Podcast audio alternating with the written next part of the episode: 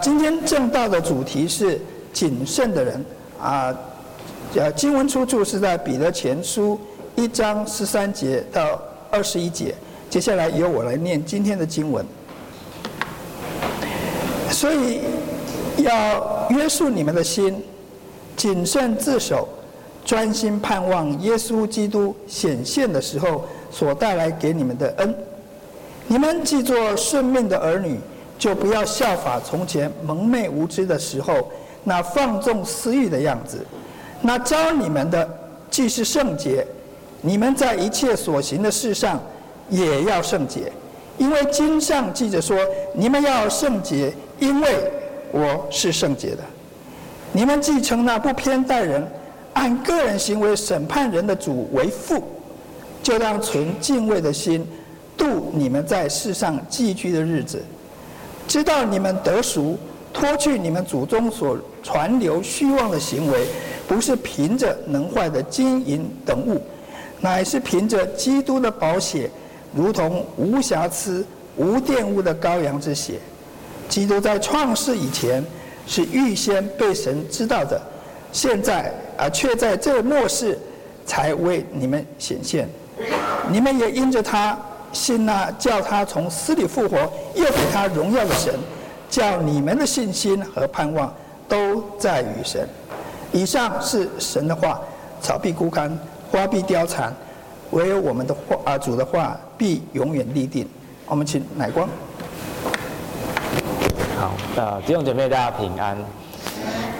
我要继续我的彼得前书的这个讲道系列。在彼得前书的前面几次里面，我们重复看到了上帝他赐给我们基督徒很宝贵、很宝贵的身份。我们是被上帝所被分别出来的一群人，我们也是被上帝牢牢保守的。我们的过去被保守，我们现在被保守，还有我们未来被保守的。所以在前面12节里面，我们看到上帝在我们身份里面做的这个宝贵的工作。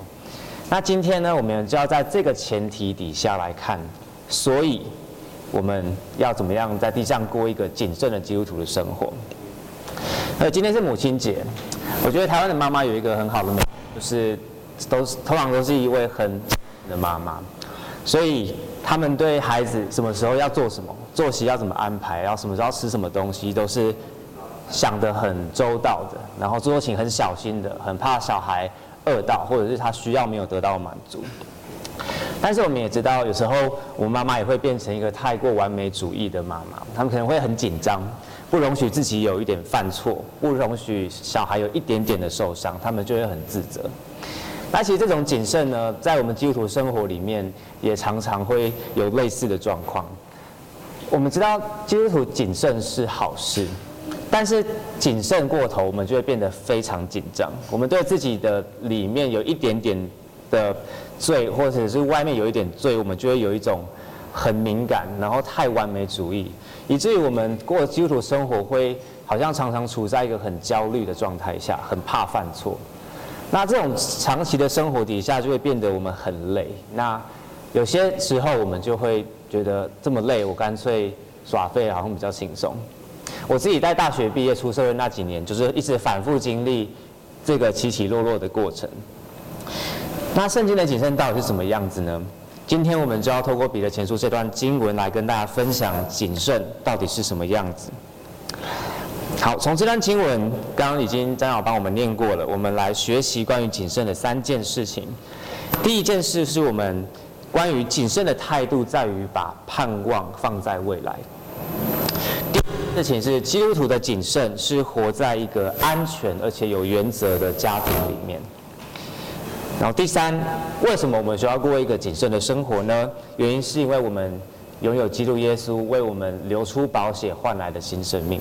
好，所以第一点，谨慎的态度在于把盼望放在未来。我们来看这里第13节，这边说，所以要约束你们的心，谨慎自守，专心盼望耶稣基督显现的时候所带来给你们的恩。这节我马上就把谨慎主题摆在我们眼前，他告诉我们要约束自己的心，要谨慎自守。那谨慎的态度呢？彼得他这边没有说，所以你要很紧张，所以你要很小心，你要很恐惧。他说我们要去盼望，我们要去盼望。为什么彼得要这样说呢？在前面几次彼得前书的讲到，我有稍微提过，当时基督徒身边啊，他们有很多的试探，他们要面对罗马帝国竞技场的那个娱乐活动，还有从罗马异教很多不同神明的这些敬拜活动。那这些活动不只是一些日常的娱乐而已，里面都充满了腥膻色的内容。我们看一下我们的电影啊，有时候越做越血腥，尺度越做越大，因为越腥膻色就能越引起话题嘛。不止在现代，在过去的时代也是这样，都是很吸引人性的。那所以的基督徒跟我们一样，我们需要去学习去分辨，去拒绝这一些环境来的试探。那可是更困难的是，我们今天去参加，我们不去看这些影片，可能不会怎样。可是当时他们不去参加这些活动，可能就会被认为是一个跟社会脱节，然后不被社会所欢迎的一群人，他们会被嘲笑，然后导致他们后来因为就是没办法融入社会，而且成为被逼迫的一群人。那你可以想象，今天如果你有一群朋友只承认一男一女的婚姻，他们就笑你；或者是你的家人，因为你相信基督教是上帝，我们上帝是唯一的真神，就觉得你太绝对，或觉得你不一起拜拜，觉得你不够团结，觉得你不够孝顺。我们长期在这种压力底下，我们也会觉得很孤立，我们会觉得很有压力，所以我会觉得说，为什么这个世界明明就是天父的世界，是上帝的世界，为什么要有这么多的不完美？所以彼得才写下这句话，他说：“你们要去盼望，因为这是一个不完美的世界，完美不在这里，而在耶稣再来的新天新地里。所以我们才需要去盼望，这是一个谨慎的态度的基础。我们可以进一步的从‘约束’这个字，再进一步看这个意思。我们可以看到和合本这边有小字。”荧幕上这边有，可原文是什么？束上你们心中的腰。这个束腰的意思就是，古代他们的衣服是长袍的，然后如果他们没有把腰这边束起来，他们衣服会飘来飘去，会影响他们的工作和行动，所以他们就要用带子把腰这个位置束起来，那让他们工作行动的时候比较不会卡到，比较好随时准备好好做一些事情。那为什么彼得要叫我们把心中的腰束起来呢？我们要走去哪里？我们要做什么？我们要随时行动什么呢？我们来看旧约里面一个有名的事件，在以色列人出埃及前，在逾越节那个晚上啊，他们那时候刚收到消息，说你们今天晚上要杀一只羊来吃，然后呢，你们要用一种很特别的方式来吃羊肉。OK， 有人可能不喜欢吃羊骚味，也因为不喜欢吃羊，因为有羊骚味。那我跟以轩是很喜欢吃羊肉的，所以如果我们是当时以色列家小朋友，我们听到晚上有羊肉大餐可以吃，我们就会很开心。但可是上帝呢，他却没有要我们用这种态度来吃这顿逾越节大餐。我们可以看一下在出埃及记12章11节，如果你没有圣经的话，可以翻一下，在出埃及记的12章11节。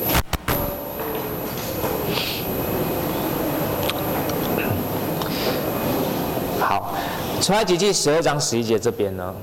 这边说到你们吃羊肉的时候当怎么样？腰间束上带子，脚上穿鞋，手中拿杖，赶紧的吃，这是耶和华的逾越节。我们看到他这里用同样的词，腰间束上带子。那为什么他用这种方式吃羊肉？为什么以色列人要用这种特别的方式，好像没办法放松的享受这顿晚餐呢？因为摩西跟他们说，你们吃完羊肉就要离开埃及了，你们吃完的时候就要走出这个地方。上帝要带领他们从这个做苦工、吸引他们拜偶像的地方离开。所以换句话说，他们对生活未来的盼望和期待，不在这顿羊肉大餐里面，也不在埃及这个他们不缺吃不缺穿的生活，不在埃及这个不完美的地方。他们的盼望在上帝给他们的应许。有一块流奶与蜜的地方是要准备给他们的。以色列人是带着这样的盼望在吃羊肉大餐，他们把腰束起来，随时准备好要离开。所以彼得要我们今天做，在我们心中做一样的事情。我们是一个随时准备好可以离开的人嘛？我们可能不会想到，我们哪一天在做捷运的时候，突然有一个工程车突然倒下来，然后就卡在我们的轨道上面，然后捷运门就突然关起来，然后就继续往前开，然后就因为这样，有人就飞出车外，然后就死在车里面。我们不知道什么时候我们会从这个地方离开，我们也不知道耶稣什么时候会再来，他随时都会再来，我们也都随时会从这边离开。所以彼得要我们束上心中的腰，专心盼望基督显现的时候。我们专心的盼望，这里更精准的意思是完全的、彻底的去盼望一件事，去盼望耶稣带来的那个新世界。那这跟谨慎什么关系呢？为什么盼望的态度可以帮助我们过谨慎的生活？我们常常以为，盼望新天新地的人可能是那一些不太会面对现实的人，因为他们对现实失望，所以才要把盼望放在未来。可是事实上刚好是相反的。我们可以想一下，如果你把盼望完美的盼望放在未来，那你对于现在不完美的世界，你会有什么态度？你是不是能够接受、能够承担现在的不完美？我们每个人某种程度上都想要完美，可是现实是我们可能会有常常一个让我们觉得失望的工作，常常让我们失望的家庭，常常让我们失望的单身的生活。我也希望每一篇讲道都可以完美，但事实上不可能。小孩也可能期待你爸妈可以扮演一个完美的带领你、爱你的角色，可是我们知道爸妈常常让小孩失望，所以这时候我们就必须想到，完美不在现在，而是在未来。所以当我们有这个对于耶稣基督带领我们进入这个新天新地的盼望的时候，我们就有一个承担力，可以面对不完美的工作，面对你不完美的家人、不完美的社会，在各种失败和失望当中，不至于太受到打击。我们可以接受这就是世界现在的样子，把完美的期待放在耶稣基督里面。所以弟兄姐妹，如果我们是一个常常经历软弱、缺乏、常常经历失望的一个人，我们要记得现在我们还没有离开埃及，这是正常的。这里有压迫，这里有罪恶，这里有试探，这都是正常的。而如果我们是一个比较严格的、比较完美主义的人，对别人、对自己要求很高，然后常常会觉得很失落的人，我们也要记得，现在我们也还在埃及，这里仍然被罪恶所影响，不完美是正常的。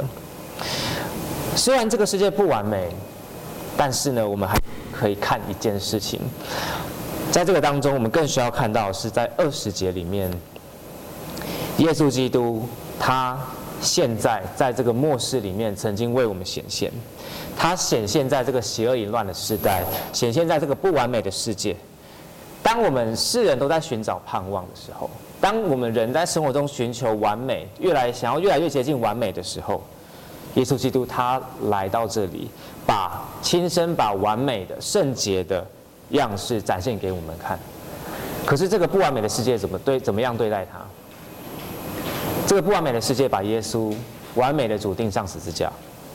但是耶稣却透过这个死，更加的把完美的将来、更美的盼望指给我们看，让我们这些不完美的、不圣洁的人，却可以借着他的死，看见那个完美的新天新地是真实的。所以，一个基督徒就是有一个清醒的眼光，可以看到现实是不完美的，并且把盼望放在耶稣基督里面，因为他知道完美不是现在的事情，而是新天新地的事情。好，可是可能有人会觉得说，既然现在没办法完美，我们要接受现实就是这样，那我们就什么都不能做吗？我们就什么都不用努力吗？我知道我们特别可能是像我有点完美主义的人，我们常常可能会因为事情没办法做到最好，我们就干脆什么都不做。可是接下来经文告诉我们说，一个基督徒，即使你在不完美的处境里面，我们仍然可以前进和进步，因为我们是活在一个天父的家庭里面。天父是一位有原则的天父，他是一位圣洁的天父，他希望我们可以继续的前进。所以我们来看第14到17节。这边说，你们既做顺命的儿女，就不要效法从前蒙昧无知的时候那放纵私欲的样子。那召你们的既是圣洁，你们在一切所行的事上也要圣洁，因为经上记着说，你们要圣洁，因为我是圣洁的。你们既承那不偏待人，按个人行为审判人的主为父，就当存敬畏的心度你们在世寄居的日子。好，当我们看14到17节的时候，我们还是要抓紧刚刚第一点那个前提哦，就是现在没办法完美。OK， 那表面上我们看到这4节经文，好像彼得用一种很完美主义的期待告诉我们：你们一切所行的事都要圣洁，你们要敬畏神，因为上帝是圣洁的，是会审判人的。彼得标准还是完美的啊，好像一种就是你做错事情你就完蛋，你就被审判的一种感觉。所以我们就遇到一个张力，对不对？前面说你们要把完美盼望放在未来，可是现在又说你们好像现在又要完美，这是什么意思呢？所以彼得，我们就要看彼得用什么方式来描写我们跟这位上帝的关系。彼得用什么方式描写我们跟上帝的关系？是罪人跟法官吗？不是，是儿女跟天父。他说：“你们既做顺命的儿女，你们既称那位主为父。”在彼得前书最一开始里面，如果你有圣经，也可以往前看一下，在1章2节。之前我们说过，我们是按照父神的先见被拣选的一群人。先见就是创世以前，天父对他儿女一种深爱的预先的一种认识，在我们不认识他的时候，他就爱我们了，而我们因为这个爱而被他拣选进入了这个家庭里面，所以我们现在是在一个安全的家庭的关系里面去活出这个完美的期待，不是在法院里面。所以彼得说，我们是儿女，审判人的主是我们的父亲。他说天父就是我们的家人。所以第一个我们要知道的是，天父给我们这么高的期待，他是一个在拥有安全感的前提下，去像爸妈带孩子一样，一样的慢慢的陪伴他成长。另外一方面我们要知道的是，这里说天父他自己就是圣洁的，所以他比我们还更认识我们自己到底有多么不完美，他知道我们不可能现在完美。这两个事实，一位爱我们，而且深深认识我们的天父，让我们看到经文他所期待我们活出的谨慎的生活，是一个因为天父的爱而有安全感的一个谨慎，不是一个很害怕失败、害怕做错事情、很紧张、焦虑的那一种。所以，这个就是我们在看14到17节的时候，我们要有的一个眼光。好，在这个眼光里面，我们要继续来看天父要我们在两方面有两个原则表现出谨慎的一个生活。前面我们提到，当时基督徒啊，他们要面对一些罗马帝国一些放纵的生活方式嘛，有竞技场，有一些宗教崇拜活动。那他们一出门，经常就会遇到这些新三色的内容。那他们就要面对这些政府来，还有从民间团体来这种压力。那当基督徒要去回避不认同这些内容的时候，他们就会被笑，可能被骂。那除了外面的这些压迫之外，他们家里面也会有非基督徒，也会有没有信主的家人，这些家人也会可能给他们各种的压力。当他们长期处在这种内外的压力底下，我们会有两种反应。第一种是消极的妥协，反正很多人身边很多人就都一样，那这个信仰好像带给我很多麻烦，常常很多人因为这个信仰找我麻烦，那我就没关系，我就放下好，跟他们去看一次竞技场的比赛就好了，没关系。那第二种反应呢，是环境给我这么多压力，我受不了，我要去反抗它，我要去反击身边这些给我压力的人。彼得针对这两个反应，他在14到17节里面也给我们两个原则去回应。针对第一个反应，就是被同化要去妥协的这个反应，他给我们第一个原则去面对，就是要圣洁。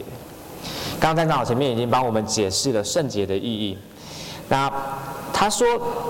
这篇经文告诉我们，就是当我们想要放弃、想要妥协的时候，基督徒要想起来，我们的身份是顺命的儿女，是天父圣洁的儿女。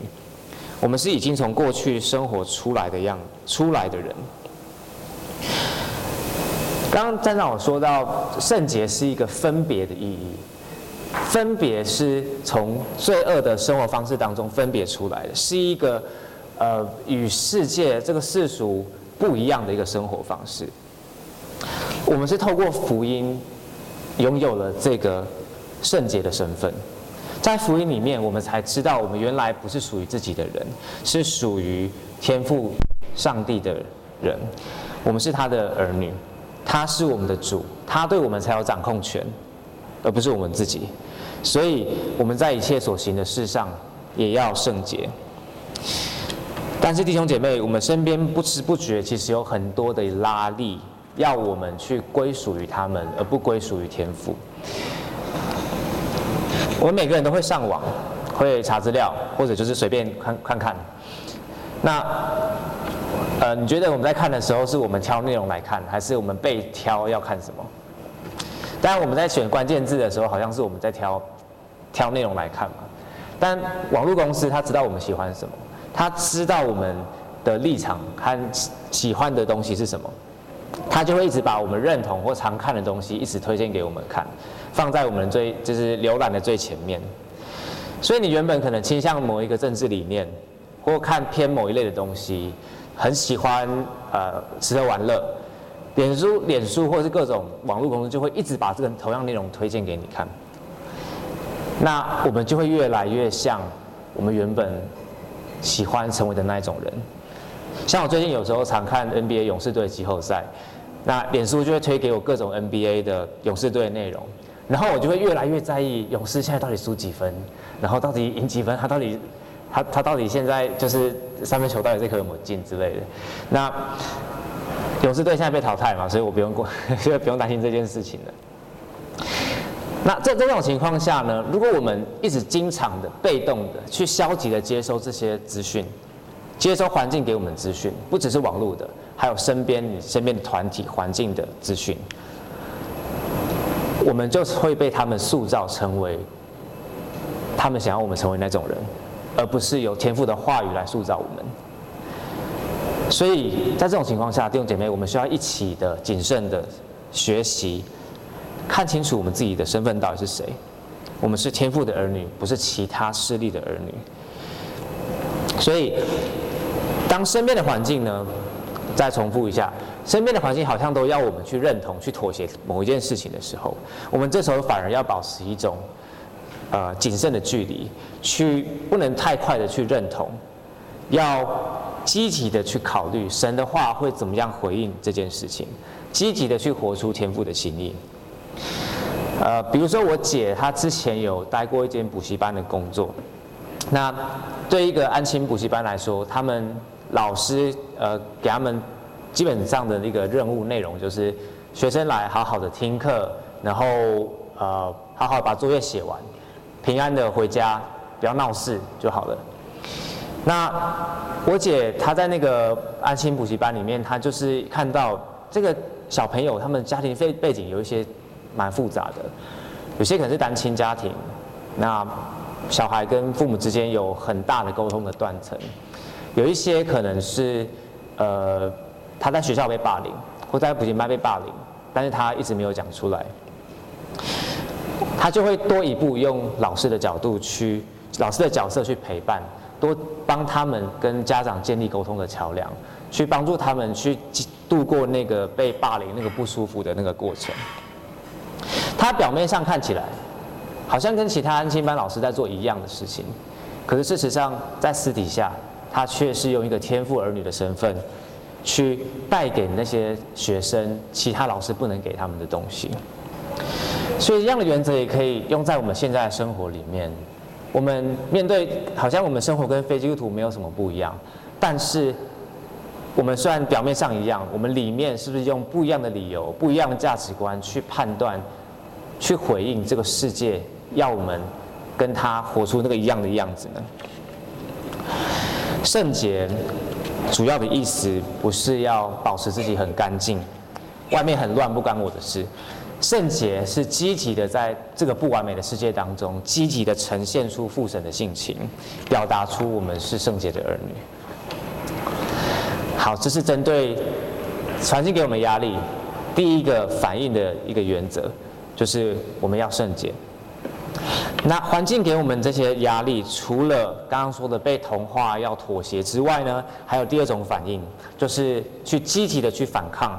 去反击这些给我们压力的人。当别人笑我们的信仰的时候，我们有时候就会忍不住想要回嘛，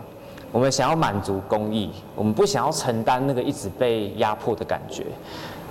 然后有时候我们没办法在表面上去辩论辩赢别人，没办法战胜别人，我们可能就会暗地里想到底要怎么样才可以赢过他。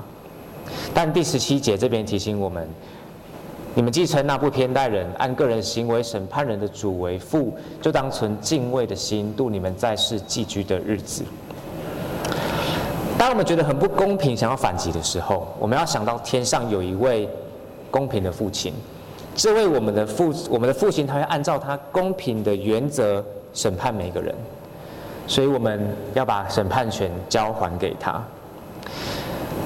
刚才我们说要积极的在不完美世界活出圣洁嘛，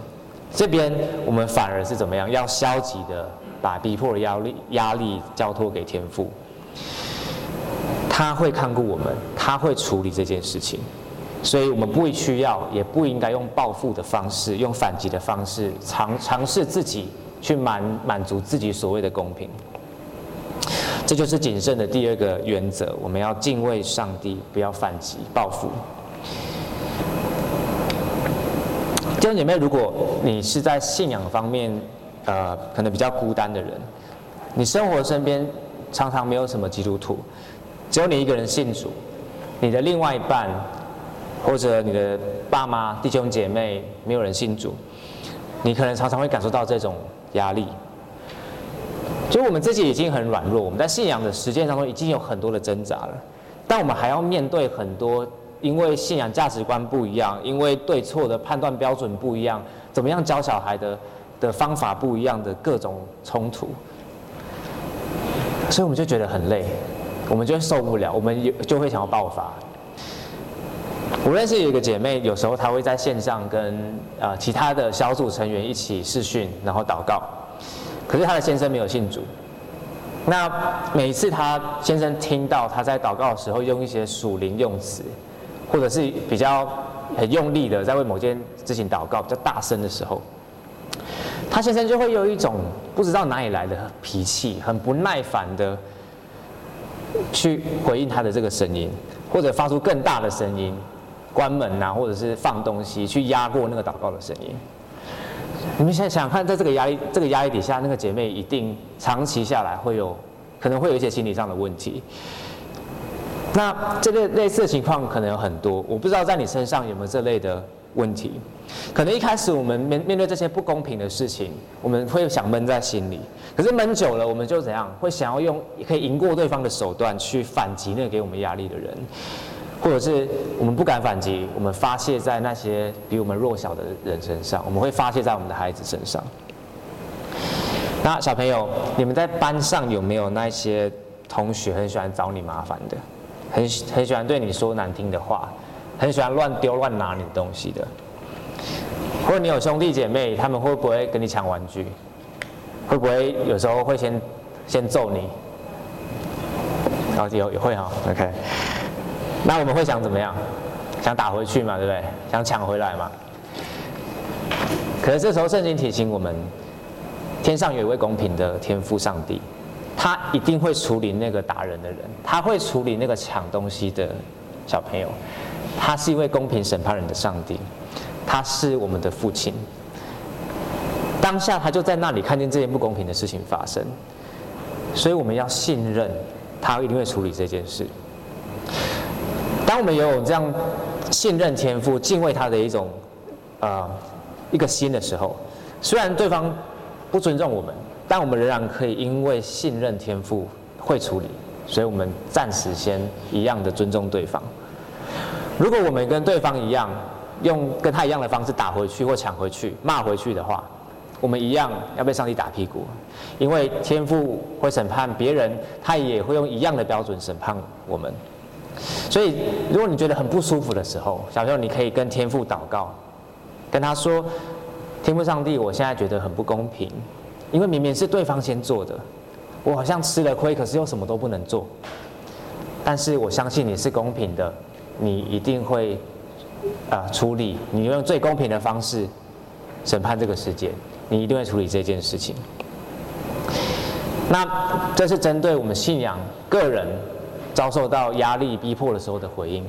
如果你今天有家人要保护，如果你今天有学生要保护，你有一个你负责的一群人你需要保护，或者是你要参加公共议题、社会运动等等的，那是另外一件事情，不在今天的应用范围里面。OK， 这边讲的是你针对你个人信仰来的压力，我们应该要用消极的交托的方式来回应。我们讲到结束之后，在1:30在大教室，我们有小组可以一起进一步来具体的讨论，在每个人的情况里面可以怎么样的去用圣洁的方式去回应，去用不反击的方式去回应。好，我们刚说完了圣洁的生活呢，是透过两个原则，谨慎的生活，不好意思，谨慎的生活是透过两个原则，就是圣洁和不反击这两个方式彰显出来。这两个其实跟世界的价值观是颠倒的，这跟我们的本性也是颠倒的。当全世界都在认同某一件事情的时候，我们反而要积极的去想说，这个是对的吗？当全世界都在反击别人给他的压力的时候，我们反而要等一下，我们应该要交托给天父，这是一个颠倒的原则。所以对我们来说，这个违反我们的本性，所以它很困难，我们一定会常常的失败，我们常常还是会被世界拉着走嘛，我们还是会想要自以为意的去反击审判别人。这时候当我们这样做的时候，我们的确冒犯了那位圣洁和公义的上帝，但在这个冒犯里面呢，上帝却不是透过直接的大审判来回应我们，而是透过怜悯和救赎来回应我们。他差遣耶稣来到这个不圣洁的世界，他是一个圣洁的人，却要透过不圣洁的方式，被咒诅的方式钉上那个十字架，借由这个方式把圣洁披在我们的身上。十字架也是世界上最不公平的一件事情，当无罪的耶稣被罪人一样当作罪人一样对待的时候，他承受了世上最严酷的刑罚，但他却是完全无罪的。可是他的回应是什么呢？他完全交托给天父，他不是直接反击报复那些冒犯他的人，他反而乐意把义人的地位赐给我们。所以第21节告诉我们，借着耶稣基督的死里复活，我们的信心和盼望都在于上帝。在耶稣的死与复活里面，我们看到我们的身份被颠倒了，我们不圣洁的人反而成为了天父喜悦的儿女，本来按照公平要受罚的，却蒙了怜悯。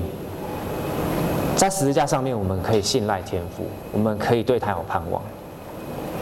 而且当我们的身份被颠倒的时候，我们就能够继续的活出这个跟世界相反颠倒的谨慎。当大家都默认都消极的去接受世界的潮流的时候，我们反而要积极的相信天父的话语，去活出圣洁的样子。当世界可能都在报复反击别人给他们压力的时候，我们要相信天父是公平的，消极的去回应这些逼迫，不去反击。好，可是到底为什么我们要谨慎呢？对基督徒来说可能是理所当然的事情，但如果你今天不是基督徒，这段话也是对你说的。第18节这边我们看到，知道你们得赎，脱去你们祖宗所传流虚妄的行为，不是凭着能坏的金银等物，乃是凭着基督的宝血，如同无瑕疵无玷污的羔羊之血。为什么我们要谨慎呢？因为那位基督为我们流了宝血。彼得这边继续用了跟旧约我们刚刚讲过的逾越节一样的类似的用词，就是羔羊之血，无玷污无瑕疵的羔羊之血。刚前面我们不是说到以色列要用一种很特别的方式吃羊肉吗？他们要用谨慎的、警醒的方式来吃羊肉。那他们还有另外一个，他们除了因为要随时准备离开埃及之外，还有另外一个理由，在于他们所吃的这只羊是一位为他们流血的羊，因为这只羊流血，他的血涂在每个以色列人家的门框上，所以他们才可以安全度过天父的大审判。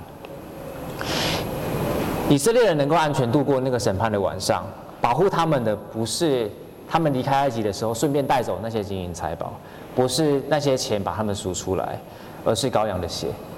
是那只羊流的血，让他们可以安全的度过那个审判的晚上，把他们从埃及买出来。我们可以想到耶稣在被钉十字架前那个逾越节的晚餐，他主持了圣餐，他跟门徒说，这杯是用我的血所立的新约，是为你们流出来的。我们看到今天耶稣基督流的血一样，也是我们安全的保障，也是把我们从罪恶生活买赎出来一个无价的宝贵的血。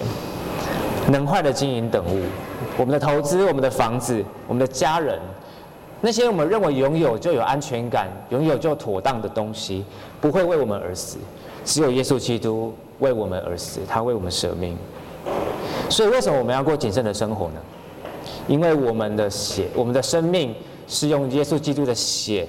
他无瑕疵的生命所换来的，现在就在我们里面，就在这里。而在耶稣基督他主持那一个圣餐之后，彼得呢，就是写这本书的彼得，他跟着耶稣到客西马尼园去祷告。走在路上的时候，彼得他知道接下来可能会跟其他人遇到一些冲突，就是等下耶稣可能会跟法利赛人跟文士遇到一些冲突，他就跟耶稣挂保证说，耶稣就算等一下所有人都离开你，我也会跟你站在一起，我会挺你到底。好，那耶稣就继续带着彼得、其他门徒到客西马尼园去祷告。那耶稣要他们谨慎跟他一起祷告，一起清醒的来祷告。可是彼得怎么了？睡着了。那耶稣怎么办？他就一个人在旁边祷告。所以就在这个时候，耶稣在祷告的时候，彼得还在迷迷糊糊的时候，突然一群人来了，把耶稣抓走了。那彼得呢？他只能跟在后面看，他只能默默的看着他的主被抓走。我们知道后来发生什么事情，就是旁边的人问他说：“你跟他是不是一伙的？”他说：“我不认识他，我跟他从来没有关系。”他没办法完成他的保证，他答应说他要谨慎，但是他没有办法做到。所以弟兄姐妹，我们就像这些门徒一样，我们原本都不是谨慎的人，我们可能爱睡觉，但是我们也可能也像他们一样，不敢彰显自己的身份，像彼得一样妥协在世界。他当身边的人想要我们的认同感的时候，那个比耶稣还要重要，身边的认同感比我们的主还要重要。可是耶稣却在他们的沉睡，在他们的软弱上面怎么样？继续为他们祷告。当他们还不知所以然的在旁边犯罪，理所当然的做犯罪的事情的时候，耶稣为他们钉上了十字架。所以今天耶稣也成为我们赎罪的羔羊，他为我们而谨慎。当我们还在犯罪，还在理所当然的做罪人的时候，他已经为我们经过了那个审判的黑夜，承担我们的罪，使我们得到赦免。当我们还在迷迷糊糊不知道在做什么的时候，不谨慎的时候，他在天上现在仍然谨慎的在为我们祷告。所以弟兄姐妹，为什么我们可以过谨慎的生活？因为我们有一位谨慎的主，现在仍然清醒的时常为我们守望。好，最后呢，既然有这样的一位主为我们而谨慎，在背后保护我们，我们就能够接受面对这个不完美的世界，我们可以接受工作是不完美的，我们可以接受我们单身的生活是不完美的，有结婚的、有孩子的生活也是不完美的，教会也是不完美的，还有我们自己也是不完美的。我们就能够在耶稣的保守底下去承担这个不完美给我们的重量，并且把完美的盼望放在他带领我们进入的那个新天新地里面。这就是一个谨慎的人会有的态度。而既然耶稣为我们死，为我们复活，让我们进入这个安全的家庭里面，成为被天父所保护看顾的儿女，我们就要在这些不完美的情况当中继续的信任我们有一位圣洁的父亲，公平的父亲，用圣洁的方式去回应罪恶的诱惑。虽然表面上跟家人很像，但我们却不断的去持续活出天父的圣洁，学习去效法天父。在不完美和各样的压力当中，我们不反击，不发泄在其他人身上，我们也不去惩罚自己，我们用交托来回应环境给我们的压力。我们一起来盼望主耶稣基督带领我们离开这个不完美的世界，进入他的国度的那一天。好，我们一起来祷告。天父上帝，感谢你赐给我们的话语，在你的话语当中，主，我们知道我们在谨慎方面是多么的软弱，我们不仅会误解谨慎的意思，我们也活不出你谨慎的要求。主，但是在你的保守底下，在你的爱子的谨慎和牺牲和他流的宝血底下，我们是被紧紧的保护的。我们有一个完美的榜样，我们有一个完美的基础，一个安全的家庭，我们可以去练习的，不断在谨慎上面进步。主，求你帮助弟兄姐妹，圣灵在我们心中动工，让我们不断的在